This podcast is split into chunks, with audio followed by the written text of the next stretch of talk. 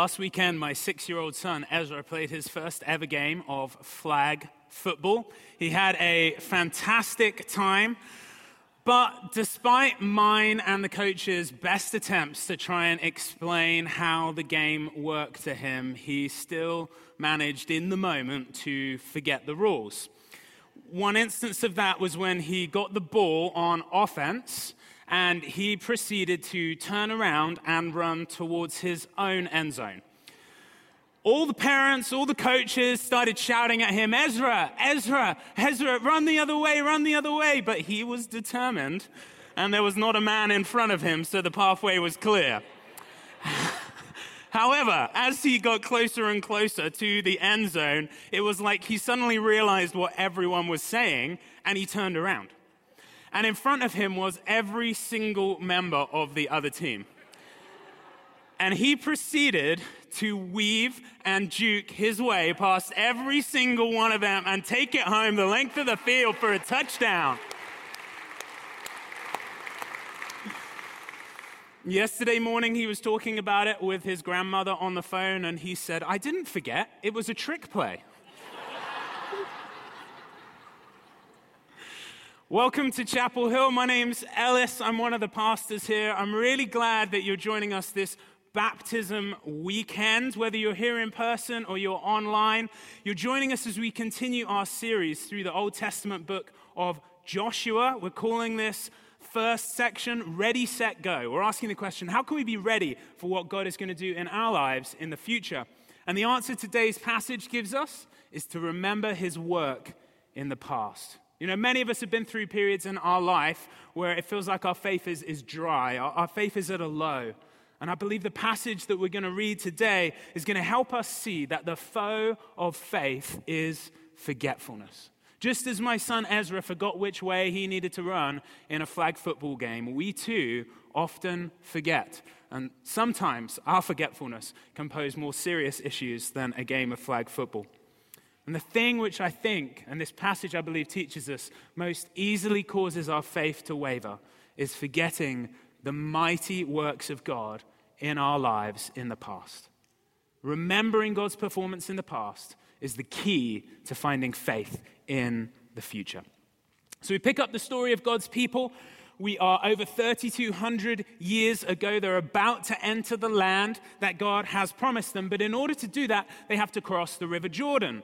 A couple of weeks ago, I had a man come up to me after the service and he said, You, you mentioned the River Jordan in your sermon today, and you called it a raging river. He said, Well, I've actually been to Israel, and let me tell you, it's more of a trickle. And I said, Yeah, you're right, at certain times of year. You see, the, the obstacle facing the people of Israel wasn't the river necessarily, it was the time of year that they were seeking to cross the river Jordan. Joshua 3:15 says the Jordan overflows all its banks throughout the time of harvest. And that was when they were trying to cross it. You see, the snow caps on the mountains were melting. This is springtime in the land of Israel. And what was previously a 100 foot wide river, maybe only three feet deep at certain fords, is now a raging torrent. And not only that, but it's in flood. And the floodplain surrounding the river isn't this nice flat floodplain with nothing on it. It's full of jungle brush and, and growth. And, and that means that the water they had to cross was, was more like a, a mile wide swamp with that at the middle. What faced the people of Israel was an insurmountable obstacle. And more than that, there were two million of them waiting to cross the river Jordan. Can you imagine? It must have seemed impossible. But nevertheless, the Lord commanded Joshua to send the priests ahead of the people carrying the Ark of the Covenant. And we all know what that is because we've seen Indiana Jones. the Ark of the Covenant was the box in which the stone tablets of the Ten Commandments were contained. It was the centerpiece of Israel's worship. It was the place where God Himself dwelt. And Joshua passed on the Lord's command to the people. And we read about that in Joshua 3, beginning in verse 13. And when the soles of the feet of the priests, bearing the ark of the Lord, the Lord of all the earth, shall rest in the waters of the Jordan, the waters of the Jordan shall be cut off from flowing, and the waters coming down from above shall stand in one heap. And the Lord did just as he promised Joshua. Verse uh, verse 15. As soon as those bearing the ark had come as far as the Jordan, and the feet of the priests bearing the ark were dipped in the brink of the water, the waters coming down from above stood and rose up in a heap very far away at Adam, the city that's beside Zarethan, and those flowing down toward the sea of the Arabah, the salt sea, were completely cut off, and the people passed over opposite Jericho. This is the word of the Lord. Thanks be to God. Now, I know miracles can often be a stumbling point for many of us in our faith. Can God really perform miracles? Could He really have stopped the river from flowing and enabled the people to walk across? And, and this is a great question and one many of us struggle with. In fact, Pastor Gunner is going to do a vlog this week where he's going to talk more about that very topic. But let me remind you that if you follow Jesus, then you follow a man who claimed that he was God in the flesh and that three days after he was crucified, he was raised back to life. At the center of our faith is the, the greatest miracle that ever occurred. And I believe the historical evidence for the resurrection of Jesus from the dead is incredibly strong. If you want to check it out for yourself, I'd, I'd, recommend Lee Strobel's book, The Case for Christ. You can find a link to that in our weekly guide. You know, if Jesus can be raised from the dead by God, I'm pretty sure God could dam up the River Jordan for a few hours. But you know what's most interesting to me about this instance of God at work? Is, is that he brought his people to an incredibly bleak place before he acted. I mean, he could have brought them to the river at a different time of year, when, when it was a trickle, as my friend said. But instead, God chose to bring the two million people who needed to cross that river at a point when it was a mile wide swamp with a raging torrent in the center. Why did he do that? Why did he choose to bring them to that place at that time? Well, we find out in the very last verse of chapter 4. It says, So that all the peoples of the earth may know that the hand of the Lord is mighty, and that you may fear the Lord your God forever. God brought them to this bleak place, and He brought them through it so that they and the whole world might know that the God of Israel is mighty and powerful, and that His people might worship Him for all their days. Many of you know the story of the time my family and I got stuck in England because our, our visa was denied. And this was a pretty bleak time for us. The way the denial letter was worded, it felt like there was, there was no way back to the US anytime soon. It really felt like we were facing an insurmountable obstacle.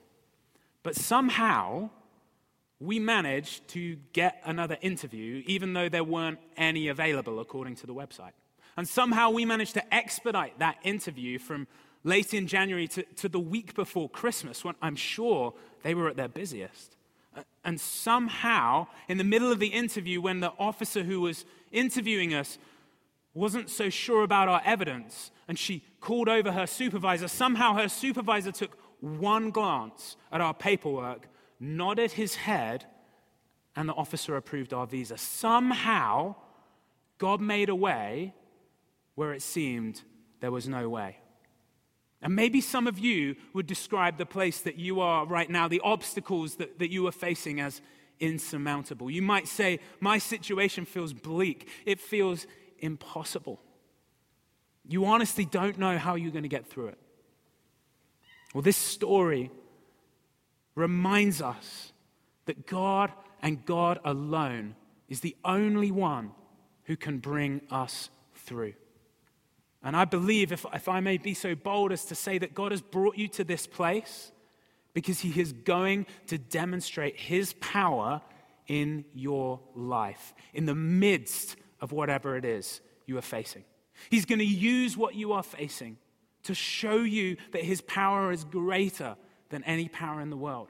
He's going to use this situation to bolster your faith in Him so that, that one day you're going to be able to look back on this time in your life and you're going to be able to go, wow, I serve an awesome God. I've been there. I can look back and I can say that. And if you're there right now, hold on. God is at work. Look for His presence, stepping out into the middle of the waters and follow Him through on the dry ground. So once the people had crossed over, the Lord gave Joshua another command. And this is where I want to kind of settle in today. Chapter 4, verse 2. Joshua begin, uh, the Lord says to Joshua, Take 12 men from the people, from each tribe, a man, and command them, saying, Take 12 stones from here, out of the midst of the Jordan, from the very place where the priest's feet stood firmly, and bring them over with you and lay them down in the place where you lodge tonight. So Joshua did just that. He got 12 men, one from each tribe representing all the people of Israel, and he got them to pick up a stone and carry them out of the middle of the river and put them down at the place where they entered the promised land. But why did he do that? Verse 6 That this may be a sign among you. When your children ask in time to come, What do these stones mean to you? Then you shall tell them that the waters of the Jordan were cut off before the ark of the covenant of the Lord when it passed over the Jordan, the waters of the Jordan were cut off. So these stones shall be to the people of Israel a memorial forever. The stones were there so that future generations would not forget. You see, we're forgetful people. The Lord knows that the most formidable foe of faith is forgetfulness. You know, if you've, you've ever watched a marriage fall apart, you know it doesn't happen overnight. Yeah, there might be a, a straw that breaks the, the camel's back, but a marriage falls apart slowly as one partner forgets and, and gradually fails to remember how precious the other person is. And you know, it's the same with our faith. Our faith doesn't fall or waver because of one instance of suffering. Our faith wavers when we forget gradually and slowly, day by day, the works of God in our past. When we forget the, the faithfulness of God to provide when we so desperately needed it. We forget his power to heal in our sickness and disease in the past. We forget when he comforted us when we were mourning we forget when He encouraged us and emboldened us when we were afraid. And day by day, as we forget God's works in the past, our faith fades away in the future. The foe of faith is forgetfulness. But here's the most wonderful truth God doesn't forget us. Even when we forget Him, He does not forget us. In fact, it's the, it's the running story of the very next book of the Old Testament, the book of Judges. It's a story that, that just feels like it's going around and around the same loop again and again. Story of a, a people of God who gradually, slowly forget who God is and, and instead begin devoting themselves to the things of this world. And then they get hit by a crisis. Maybe another nation attacks them, or a, a famine or a disaster strikes them, and they go, Oh, yeah, Oh, I remember, we have this God who can help us. Why don't we pray to him? And they go round this cycle again and again and again. And I don't know about you, but if I were God, I might be tempted when they turned to me and said for the 13th time, Oh, we need your help to save us again. I might be tempted to say, You didn't need my help when you were running around with the Canaanites. You didn't need my help when you were getting fat off the produce of the land. You didn't need my help when you were consulting mediums or checking your horoscopes. So why should I help you now? That's, that's how I would be. But that's not how God is. That's not how God works. We might forget Him again and again and again, but He never forgets us. Like the loving Father of the prodigal Son, He waits for us, never forgetting His love for us, longing for us to return. And when we finally do, He's not forgotten who we are. We are His beloved. We are His sons and daughters. We are his chosen ones. And in that moment, as we come into his arms, he covers over all of our sin and wraps us in the finest robe, the robe of righteousness reserved only for the true heir of the Father. You see, we might forget God, but he does not forget us. If you find yourself today having gone down a path of forgetfulness, I want to assure you that God has not forgotten you. You might have neglected your relationship with God, but He has not neglected you. And if today you will turn to Him return to Him, turn away from the path that you were on, He will welcome you with open arms. He will forgive you for whatever it is that you have done. He will clothe you in that robe of righteousness so that you are pure and spotless. And He will give you a place at His table in His kingdom as a true son or daughter of our Heavenly Father. If that's you, I want to invite you today return to Him, come back to Him. He loves you, He's not forgotten you. And for all of us, this passage is an encouragement that we would put safeguards in place to make sure we don't lose our faith in the future, that our faith does not waver in the future. If the foe of faith is forgetfulness, the insurance of faith is remembrance. That's what God instructs his people to do as they cross the River Jordan. The memorial stones were there so that the people of Israel and future generations would never forget what took place that day. And on the way into church, you probably walked past it dozens of times if, if you attend here regularly. You might have noticed this stone. It was placed here when the sanctuary was built. It, it quotes the, the very chapters we've been reading. And I wasn't there on that day. Many of you weren't there on that day, but some of you were. And you put that stone down as a memorial so that you might remember what took place in November 1997, and so that future generations might also remember what took place on that day. You know, last week a young family in our church visited the 9 11 memorial in Gig Harbor at the fire station near McCormick Woods. It's made up of a piece of metal from the towers in New York and it has plaques around it with numbers of the loss of lives at each location impacted that day. Their youngest daughter, in her innocent way, expressed how everyone was feeling later that night when she said to her mum, you mean people would give their lives for others? Yes. That's why we have things like this. That's why we have memorials, so that future generations would know what happened in the past. Memorials are there to preserve the memory for future generations. Today is Baptism Sunday. Baptism is a memorial, baptism is a, a sign just like those stones that came out of the River Jordan. And parents, if you haven't had it happen to you already, one day your child is going to go, Why do we baptize people? Just like that child at the 9 11 memorial asked their parents, just like the stone says outside, your child's going to ask you, Why do we baptize people? To which you can reply, Well, baptism is when someone becomes a part of God's family. And we don't ever want them to forget that. Baptism is a, a sign that signifies we are a part of the church. That even if we might forget God, He will never forget us because we are a part of His family. And baptism marks that entry point into God's family. Just like the, the crossing of the River Jordan marked the entry point into the promised land, baptism marks our entry point into the promised land of faith, the church. Today you were given a stone on the way in. And no, we're not going to stone anyone.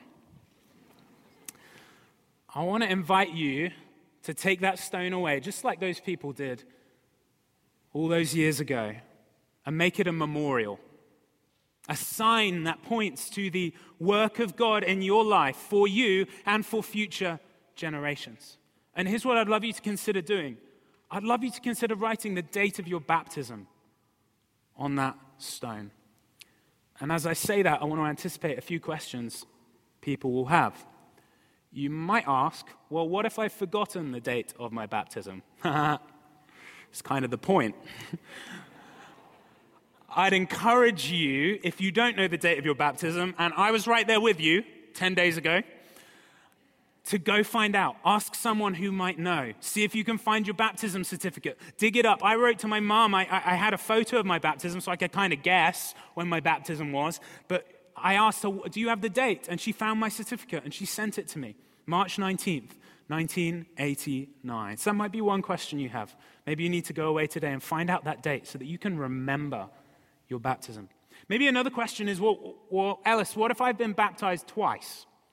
Well, the Bible in Ephesians chapter 4 teaches us that we only have one baptism. Uh, now, I too attended a Baptist style church, age 12, and I got dunked again. But I'm writing down my infant baptism on this stone because I know that God was faithful to my infant baptism and that my dunking age 12 was, was simply a reaffirmation of the baptismal vows taken on my behalf by my parents. And, and if you were baptized as a baby, let me tell you, God has been faithful to your infant baptism too. Do you know how I know? Because you're sitting here listening to this. You're not here by accident, you were here by God's design. You might have forgotten him, but he has not forgotten you. He has been faithful to your parents' baptismal vows. Finally, you might ask, What if I haven't been baptized? What do I write down, Ellis? Well, I want to consider maybe you need to write down September 19th, 2021 on that pebble. We have elders who, uh, in fact, if the elders could stand up next to the door over there so that people know where you are, they're here and they're ready to meet with you during this next song. If you want to be baptized today, if you've not been baptized before, please come speak to one of these elders. They'd love to have a conversation with you, they'd love to help you figure out if today's the day. And if it is, we're ready for you. We've got towels, we've got t shirts, we've got a very warm hot tub over here, or we can sprinkle you down front. And we would love to share in that moment where you say, Yes, I, I'm a part of God's family. And I need to make that declaration. And you know what, parents? If you've got a child who's here today, maybe they're down in our nursery or our kids program and they've not been baptized, you're welcome to leave, go grab them, and, and, and bring them down here and meet with an elder. You know, when the people of Israel crossed the River Jordan, they, they didn't leave their kids on one side and say to them, you know what, when you're old enough, you can decide if you want to come over with us or not. They brought their kids with them because they are just as much a part of God's family as the adults. And it's the same for us. That's why we baptize kids. That's why we baptize babies, because they're just as much a part of the family of God as any one of us. And God is just as faithful to them as He is to any adult that professes faith in Him. So feel free to go grab your child come and meet with an elder. We would love to baptize them today. And after today, I want you to take that pebble with your baptism date written on it, and I know you might not find that out for a little while, but take it and go place it somewhere where you're going to be reminded of the faithfulness of God from the day of your baptism until now. Maybe it's somewhere in your yard. Maybe, maybe it's your front yard by your door as you go in, or your backyard, somewhere where you look at it. Maybe it's by the kitchen sink where you'll see it every time you, you wash up or, or on your desk every time that you work. Somewhere that it's going to remind you and be visible to future generations, to remind them of God's faithfulness from that day until now. The fur faith is forgetfulness, but our God never forgets us. Would you pray with me? Jesus, I pray for those who are here today who uh, have not been baptized, Lord. I know uh, we have one who's already indicated that, that he's going to be baptized this morning. I pray that you continue to prepare them for that baptism. If there are those who, who are, um, you're prompting right now to come forward and speak to an elder, I pray you confirm that to them in their hearts. I pray for each one of us that you'd help us to never forget your faithfulness your kindness, your goodness, that you'd seal into us today the work that you have been doing over many, many years. Thank you that you never forget us. And for those who are here today who have strayed, who have walked away, Lord, I pray that by the power of your Spirit you would enable them to return. And that this morning they would receive your love, your kindness, your compassion. You would welcome them with open arms your Holy Spirit would be poured out upon them and you would minister your love and peace to them, that they would know they are clothed in a robe of righteousness.